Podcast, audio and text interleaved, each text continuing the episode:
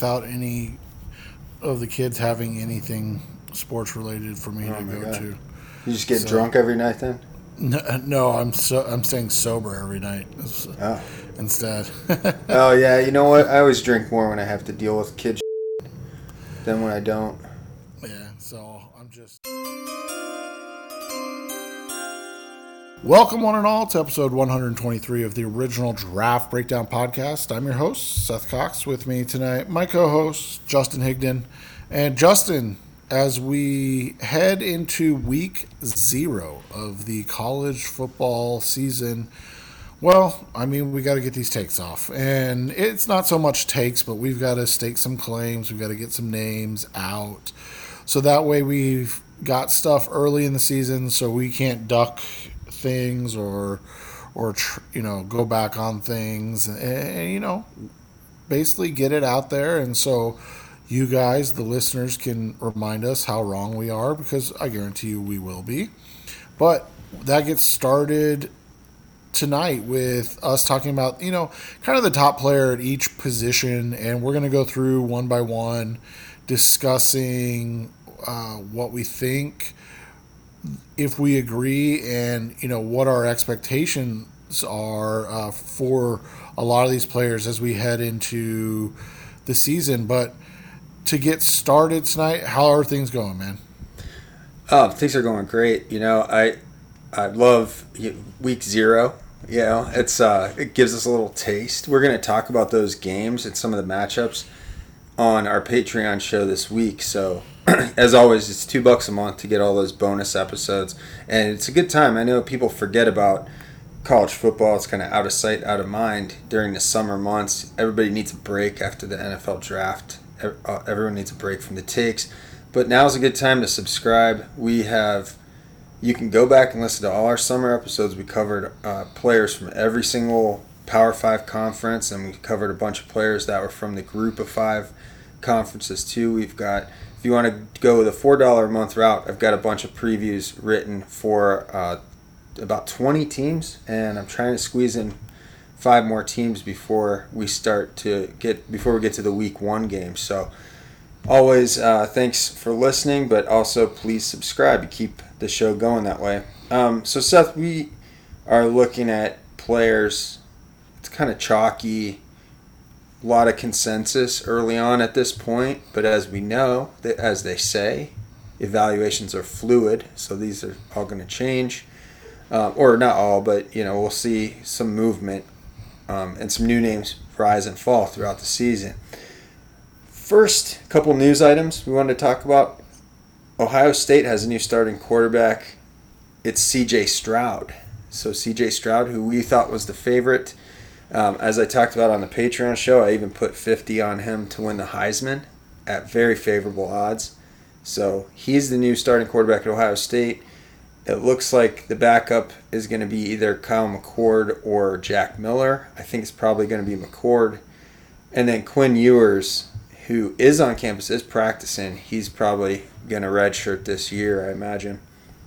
But it's always interesting to see who is, uh, in these days, to see who's the new Ohio State quarterback because we could be talking about a transfer from this group in the next, in the coming months. And the other one, we talked about Josh Rosen last week on our Patreon show, episode 24, bonus episode. Josh Rosen now has signed with Atlanta, and he is on his fifth team in four years. So good luck to Rosen. But as we talked about last year, there or last week, and you can check that show out. There might have been a red flag with Josh Rosen's eval that uh, could affect some of the guys in this quarterback class as well. And we'll talk about that um, throughout the season. So since we're on quarterback, Seth, let's talk about who's the quarterback one going into 2022, and it seems to be pretty much the consensus that it's going to be Oklahoma quarterback Spencer Rattler. Yeah, I, I think at this point it's it is basically a consensus that it's Rattler that we're going to see him be the guy.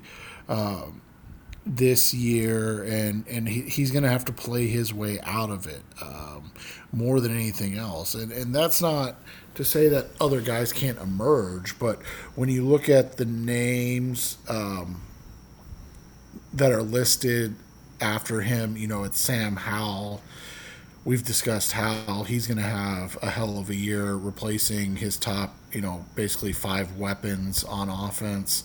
Um, you know, so if he he puts up similar or better numbers, then then I think a lot of people are going to reevaluate him as maybe one of the top guys, if not the top guy. Uh, you know, Kedon Slovis is a guy that you and I have some concerns about in the Josh Rosen mold.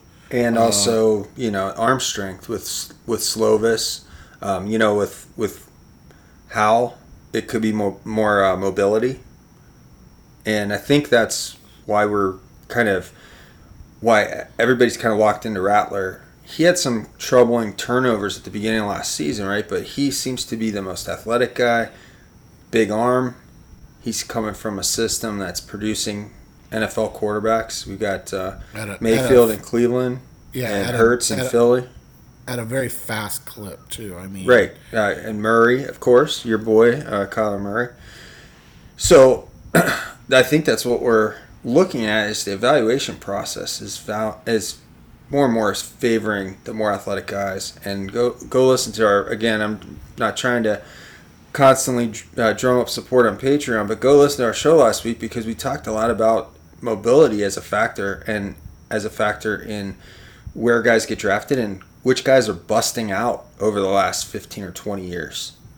And I think it's a really interesting conversation to have. Um, and and Rattler, he's not big runner. He he only averaged like two yards a carry last year. But the thing is, he has mobility to escape bad situations behind the line of scrimmage and to make up for some of the negative plays that he's going to take. Every quarterback gets sacked. Quarterbacks that can run a little bit can make up for that in a lot of ways. So um, I'm in with the consensus. I don't feel like this is shaping up or going to shape up to be a really strong quarterback class. I think we're going to be looking ahead to 2023 when we can have DJU from uh, Clemson. We can start talking about Stroud and uh, Bryce Young. Those guys will all be eligible in 2023. So it feels like the big boys are not um, going to be eligible this year. So we're gonna we're you know I'm kind of with the consensus right now that Rattlers the early QB one. When we go to running backs, it's a two man race right now, and and when you look at it, it's difficult to discern who you like better. But and I Reese, think you and I might actually differ on this one, right? Yeah, you're either a Bre- I mean, I don't want to say you you either pick one or the other, but right. Breece, Breece Hall and um, Isaiah Spiller are the top two guys, and who your one is, I guess, is just a matter of of flavor? What, what who's the guy you prefer? You know, I like Spiller better. Um, it's I just feel like he's got a, a uh, natural feel as a running back. And um, when we talked about Javonte Williams last year, you know, a lot of his highlights are him trucking over somebody. But I like the guys who who can kind of shift their their bodies as they get through tight spaces and uh, you, you know they can they avoid the big hits they take the glancing blows you know ezekiel elliott was a lot like that in college and um, you know i and i just like when player you know saquon barkley is uh, you know a different kind of example but because he's so shifty he doesn't really take big hits kareem hunt i think is a good example of a guy who he does take some contact but it it's always seems like he's able to contort himself so that he never takes a huge hit.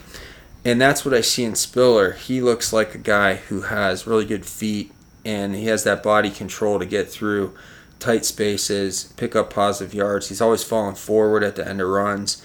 He's got some receiving ability. You know, he had 20 catches last year, almost 10 yards a car- uh, almost 10 yards per catch, too. And um, with Hall, I think you're seeing more of a between the tackles. Like I, I know he's he's really effective too, and he had he was even in the Heisman balloting, but I just um, think he might. I think Spiller's going to have the edge athletically and, and with his uh, natural feel for the game. I just like him a little bit more. Yeah, and I don't disagree too much. Um, Hall has produced a little bit more in that Iowa State offense, uh, but when you look at going to the next level, I don't think there's a bad pick. Um, I tend to be like you though, in the sense that I do like the way Spiller uh, produced just slightly more in the sense that it feels like it's more replicable at the next level. Hall, mm-hmm. um, a lot of his big runs come from broken and busted plays where you see him um, breaking a number of tackles, and I just don't know how replicable that is in, at the next level. And we've talked about it before. I mean, yeah, outside of guys like um, Barry Sanders, you don't you don't break a lot of tackles in that like through in the sense of an entire defense. That's yeah, just think, not that's I just think, not something that happens a lot. I think there's some like a kind of a misleading stat that's kind of popular, which is the like uh, yards after contact. When when uh, a guy takes like a, a more of a glancing blow and picks up yards, it's more it's much more effective than when we saw, you know, again Javonte Williams. I saw this with Devontae Booker when he was a prospect coming out, where they try and run through defenders, and um, I feel like you're gonna have some more elusiveness with Spiller. And not that again, I don't think either one of us is down on Hall at all. I think it's just um, we have seen some takes where people say, you know, Breece Hall's running back one and it's not even close, or Breece Hall's easily running back one. You know those kind of takes that you see on the timeline from from Draftniks, and it's always you know meant for engagements, but. Um, you know, I think both these guys are pretty good. Spiller uh, doing what he does in the SEC, I think, is another factor in there. I just really uh, think he's, you know, he's a guy I've been touting for a while going back to last fall when I was uh, recommending people use their early uh, Devy picks in dynasty drafts on him. So let's talk about receiver. I'm not sure there's a, a consensus, and actually, what kind of made us uh, start to talk about this topic last week was a was a tweet from Ray GQ on Twitter, and he was touting his wide receiver one, Arkansas receiver Treylon Burks, who is a big guy. Like he's built like Julio Jones. You know, he's like 6'3", 230. and um, I'm not sure he's going to be the wide receiver one. I think I would go with uh, going into the year. I think I'm going to. I, I think I'm going to go with Garrett Wilson from Ohio State, and that might seem like a homer pick, but Ohio State is is always pumping out NFL starting players every year. Every year they do it. Uh, every year I feel like some draftniks are down on Ohio State players, but these guys come out, they perform well, they earn big contracts. And uh, Garrett Wilson last year through four games, he had 513 yards and four TDs. He ended the year with 43 catches for 723 yards, almost 17 yards a carry, six TDs. He's kind of built along the lines of some of these Bama receivers that we see him come out. Like he's kind of like Calvin Ridley's size, but the dude can sky for the ball. He makes ridiculous acrobatic catches. He's uh, yards after the catch, contested catches. It's all there. He was a five-star recruit. He's not sneaking up on anybody. Garrett Wilson will be my my wide receiver one heading into the year.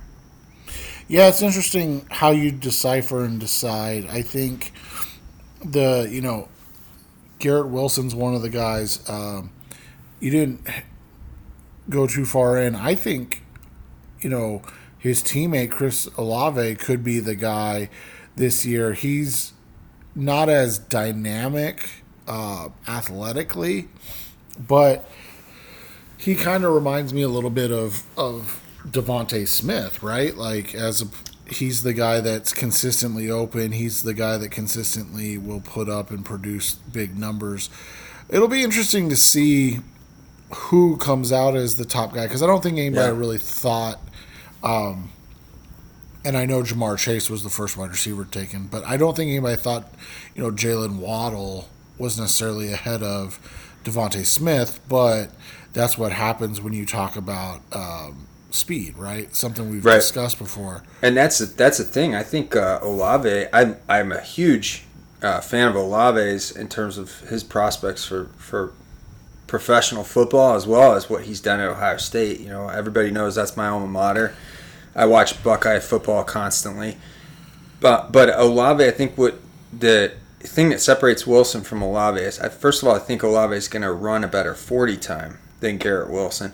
But what I don't think is that he's as good in the contested catch situation. Um, he doesn't break any tackles, and you saw him have some issues with fumbling last year.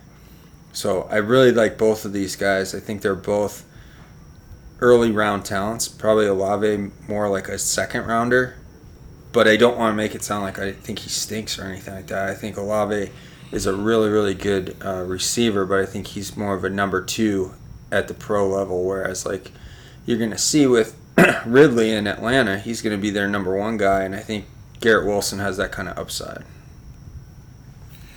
From there, we move to the offensive line, and we're going to kind of group offensive line as one right now because, well, one, I don't think anybody sees there being a true offensive tackle one. Evan Neal's been discussed as kind of the guy, but Evan Neal's never played left tackle. He started 13 games at right tackle, 13 games at left guard. Um, Tyler Lindblom has been discussed as, you know, maybe the offensive lineman number one. Uh, Linderbaum, excuse me. He is, you know, uh, a bit undersized of a guy when you look at him. He's a center. Um, I believe he's played guard as well, has he not? Or Yeah, I believe so. And and he's also uh, you know he's he's your classic Iowa, like squatty uh, wrestler, kind of maxed out, but great athlete. So yeah, Linderbaum, I think, you know, if we're talking O line, he might be the O line one. But I talked about him on the Big Ten show that we did, um, I think for Patreon, and you know the size could end up knocking him back. He's listed at 290. So, um, you know, you're talking about a center that's still very small. Um, but let's talk about you. You kind of touched on this. Who's the OT one? Because um, oh, most of these OTs that we're talking about have also, you know, we got uh, Neal, we've got Green from Texas A&M, we got uh, Jaxson Kirkland from Washington. These guys all played guard a lot before they got moved to tackle. So, you know, especially in Kirkland's uh, situation, I think he he's and and Green, I think he's mostly played guard. At least we have Neal on tape at right tackle. Yeah, and, and you look at it, it's going to be interesting to see where these guys, you know, end up. The guy to keep an eye on, and I, the first name's escaping me.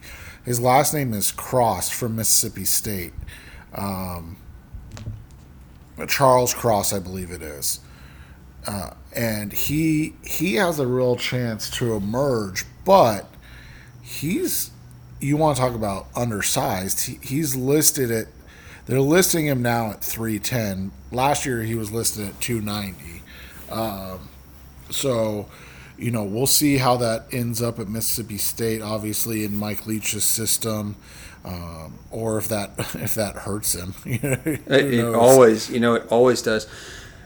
Uh, except for, um, you know, Andre Dillard a couple of years ago, he got a lot of hype because of his athleticism, and you're going to see this. This is what everybody's going to see when the combine comes around and the athletic testing comes out. All of a sudden, you see huge movement on offensive line. I think even though Evan Neal went ended up on Bruce Feldman's freak list, he does a lot of great athletic feats for a guy that weighs 350, 360 pounds. But is that going to translate very well into combine testing? He might. He's not going to be Orlando Brown Jr. at the combine, but he might not. He's not going to be Mekhi Becton either at that size.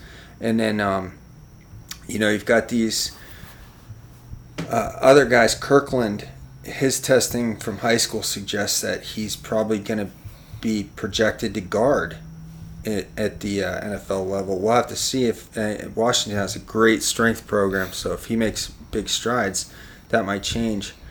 But um, if you want experience at left tackle, Zion Nelson from Miami, from the U, he might be the guy to look out for because he's got 20 starts in his career. He's listed on their roster as a redshirt sophomore because they gave everybody the extra year of eligibility that the NCAA did. But Zion Nelson, uh, 6'5", 316, 19 starts at left tackle out of 20 career starts. So he might be the riser here. From there, we head to the defensive side, and this is an interesting class. Um, we didn't write it down or talk about it, but DeMarvin Leal is the clear defensive tackle number one, um, to the point where I don't even think it's close. Right, like Leal, Leal is closer to being in the Quinnen Williams and you know the top five five pick of a draft than than maybe um, anybody is outside of Kayvon Thibodeaux being uh, a defensive end number one. Wouldn't you agree? Yeah, I mean, uh, literally, I really haven't seen any talk about any other interior defensive player.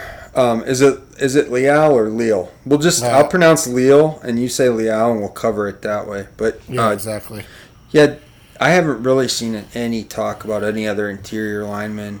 Um, you could uh, mention uh, like Haskell Garrett from Ohio State, but I don't even think he's going to be a first round pick. He might be more like a third round pick, and he's undersized. Um, he's a very disruptive guy, and uh, he makes a lot of plays. But I I think uh, Demarvin Leal is he's got that length and uh, strength and size combo that you see out of Chris Jones, for example. So we'll see if he's that athletic, but um, I think he has been kind of branded as a consensus guy at, at interior D line. But Thibodeaux, uh, is he DN one? Uh, he had nine and a half tackles for loss, only three sacks last year. We know that the Pac-12 schedule is a cluster. They barely played any games in the Pac-12. Uh, he did have nine sacks and 14 tackles for loss as a freshman. He looks athletic as hell. He's not as big as Chase Young but 200, uh, 6'5", you know, 250, plenty big enough. Is there anybody that can challenge him? And, and my answer is no. I, I think he's a clear cut. Uh, he might be the number one player in the draft when it's all said and done.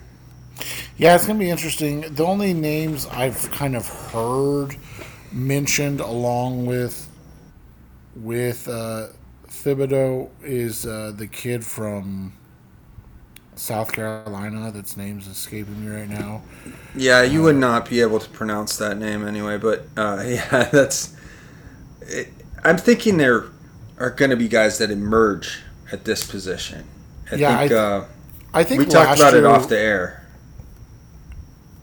Oh yeah, and I think last year really threw everything off with the edge rushers. Um, you know, obviously there wasn't a really dominant edge in the class, anyways. And then you you put that together with the fact that, you know, then this year, like you said, uh, Thibodeaux's just coming back as kind of the consensus guy mm-hmm. uh, while they figure things out. I, I, you know, I think I think that we'll find something more probably, uh, but right now yeah, it's Thibodeaux, and, and, and we'll figure it out from there. And you know, the guy I've got to mention, he hasn't done much to this point in his career, but he was just named captain at Ohio State, and that's junior Zach Harrison. He was a big time five star recruit the same year Kayvon Thibodeaux came out, and uh, Harrison is a freak athlete. Oh, at 250 pounds, he ran, I, I believe, a sub 11 second 100 meters, and they say he runs a 40 under 4.5. He is coming out of that system that's produced the Bosa's and Chase Young, and even Jonathan Cooper, who's playing well in Denver.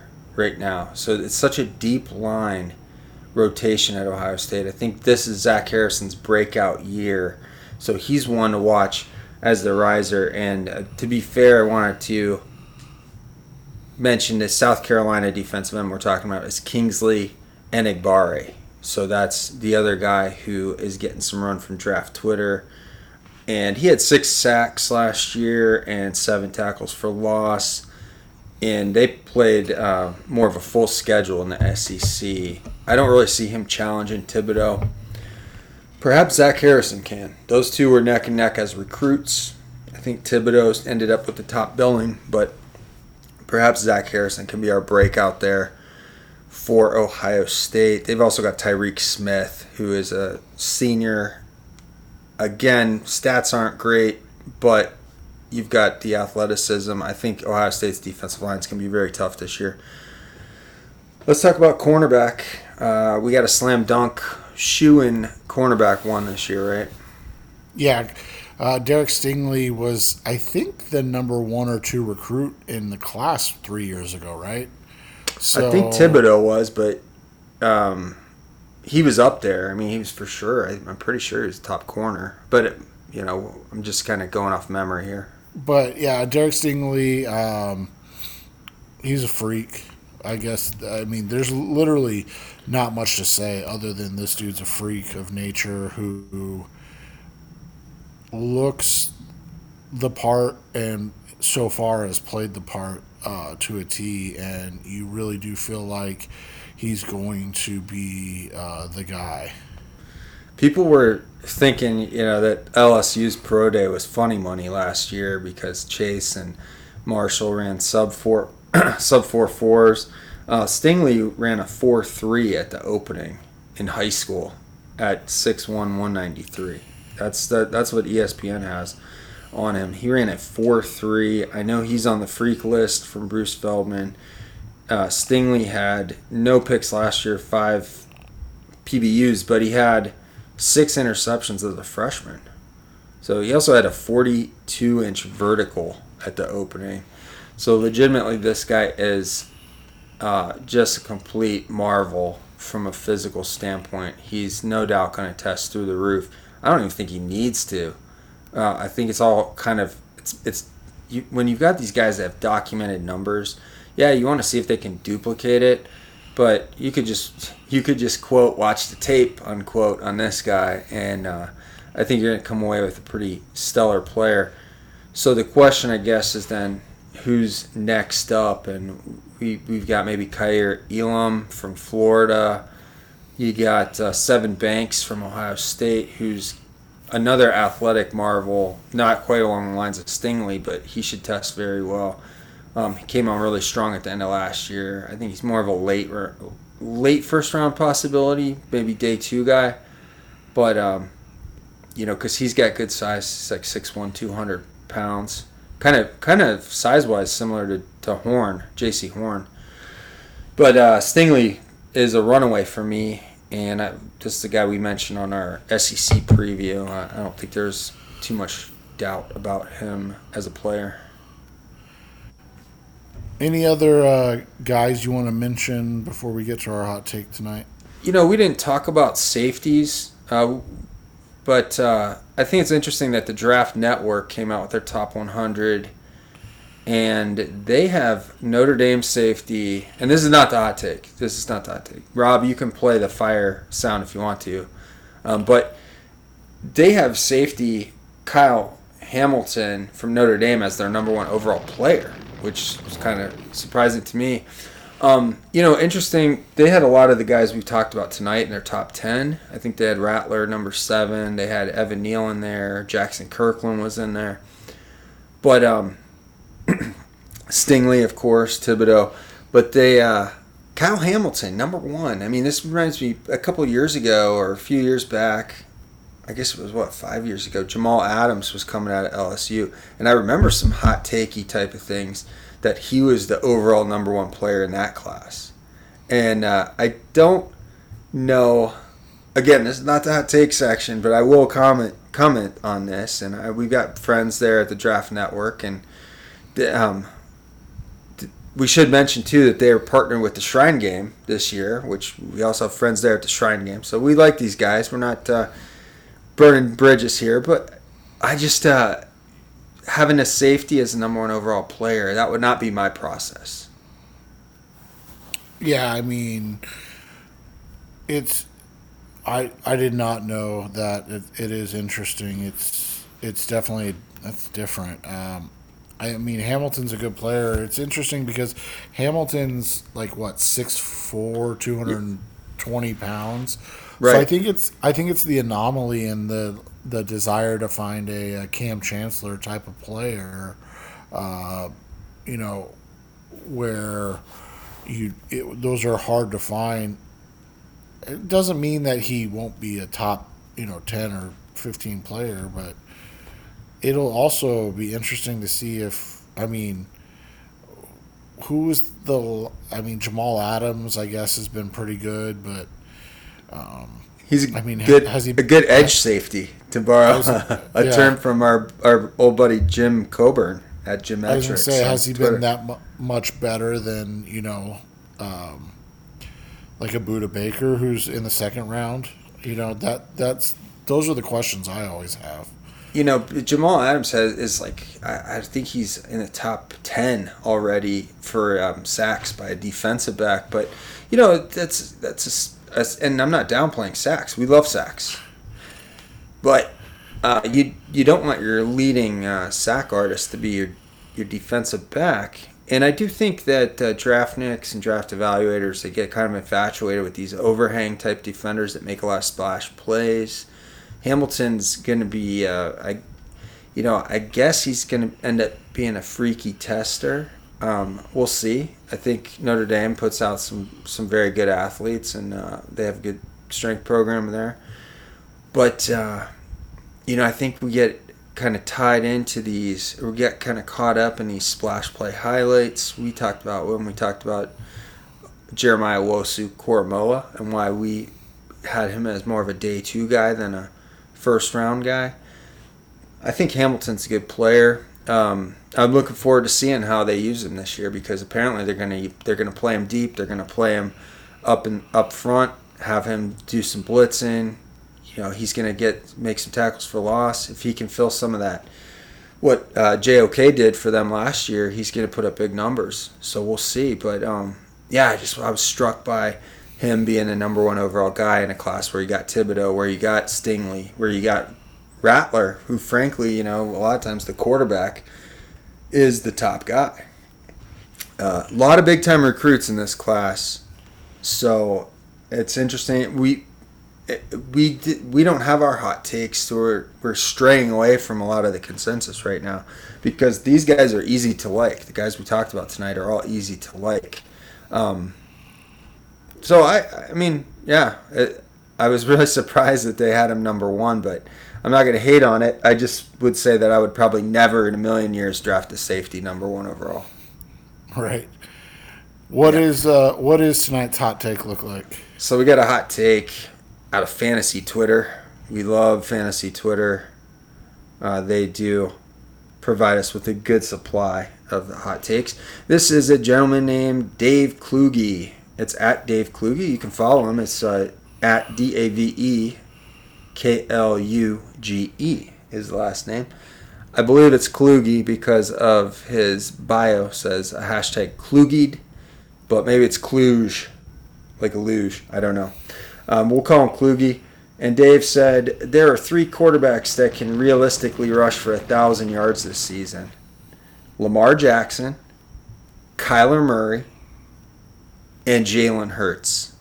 Fantasy Twitter loves them some Jalen Hurts, man. They love him. Even though draft Twitter apparently hates him because they give Philly a quarterback in every single way too early mock draft.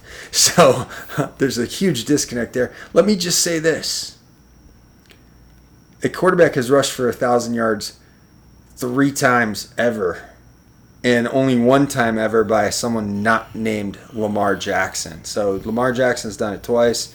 Mike Vick did it once. Randall Cunningham came close. I think Bobby Douglas might have uh, come close back in the day. that that's going back a long way. So I would bet my house that three quarterbacks don't rush for a thousand yards. That bet is not binding, though, because my I have not consulted my wife. But Who, who's That- the actual decision maker? oh, you know the answer to that. Yeah, Uh, come exactly. on, Exactly. any married guy does. Uh, so again, not a binding agreement, but I would bet my house that three quarterbacks are not going to rush for a thousand yards this year. In fact, I think none of them will, except maybe Lamar Jackson. Yeah, I don't think agree. Kyler Murray's going to rush for a thousand yards. Cliff Kingsbury might get fired after this season, but he's not going to expose Kyler Murray to a million hits. No right, way. and and they've already talked about that they want him running less and in a different way this season. So They're going to bring that- in Chris Streveler to run Yeah. straight up quarterback runs because he runs Yeah. fast too. But they're not going to expose Kyler like that. No way.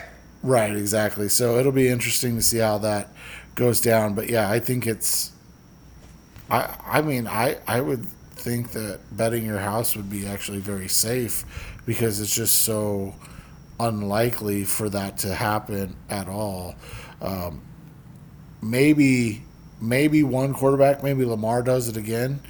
If Kyler were to have, you know, maybe three 200 yard rushing games, may, maybe then he approaches it. But I, I just, uh, you know, I see Kyler having about s- between 650 and 750 rushing yards. That seems which, logical.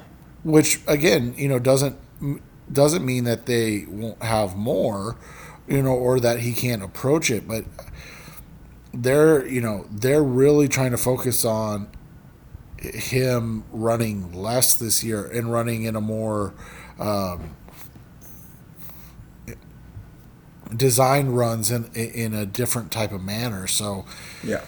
but you know, like you said, at the end of the day, you also do what you have to do to win games, and so you know, if you're a desperate coach who's trying to keep his job, maybe, maybe you're right. So or maybe he's yeah, right. maybe Cliff gets super desperate and runs Kyler a ton. Even still, do we even think Hurts is? I, I I'm a Hurts guy. I like Jalen Hurts. I'm rooting for him to do well there. Um, I think he has a lot of. I think he has work to do as a passer, but I think he's developed quite a bit for over the last two or three years uh, with with throwing the ball, and I think we've seen uh, guys get you know creative with offenses to make a guy like Jalen Hurts effective.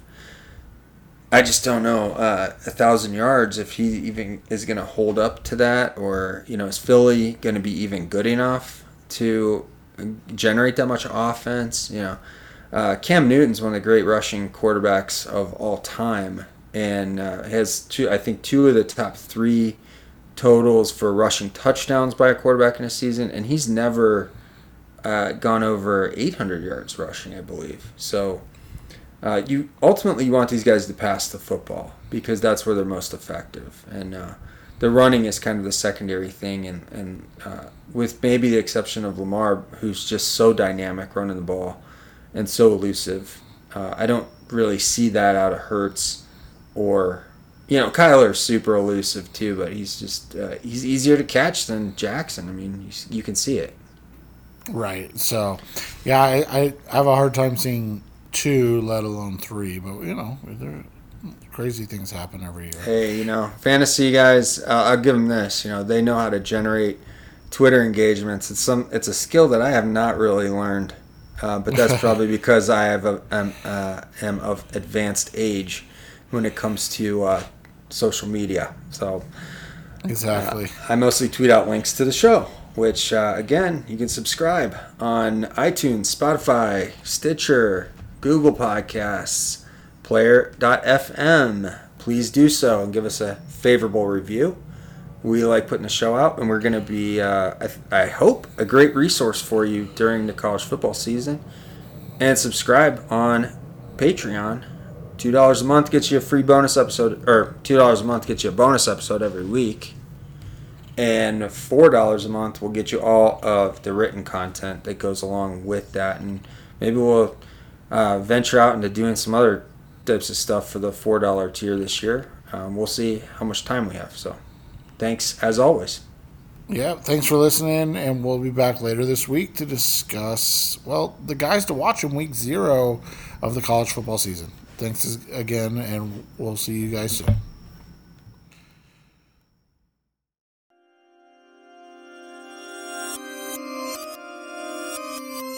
We need to do an outro at some point. That just something kind of what I hear in other shows is where they're like, uh, you know, uh, subscribe and give us a five star review. Sign up for our Patreon. It's two dollars a month for our bonus episodes. Four dollars a month for all additional content. Something like that. Yeah, we should work on something like that. That could be it right a, there. A read, yeah. That's it. Exactly.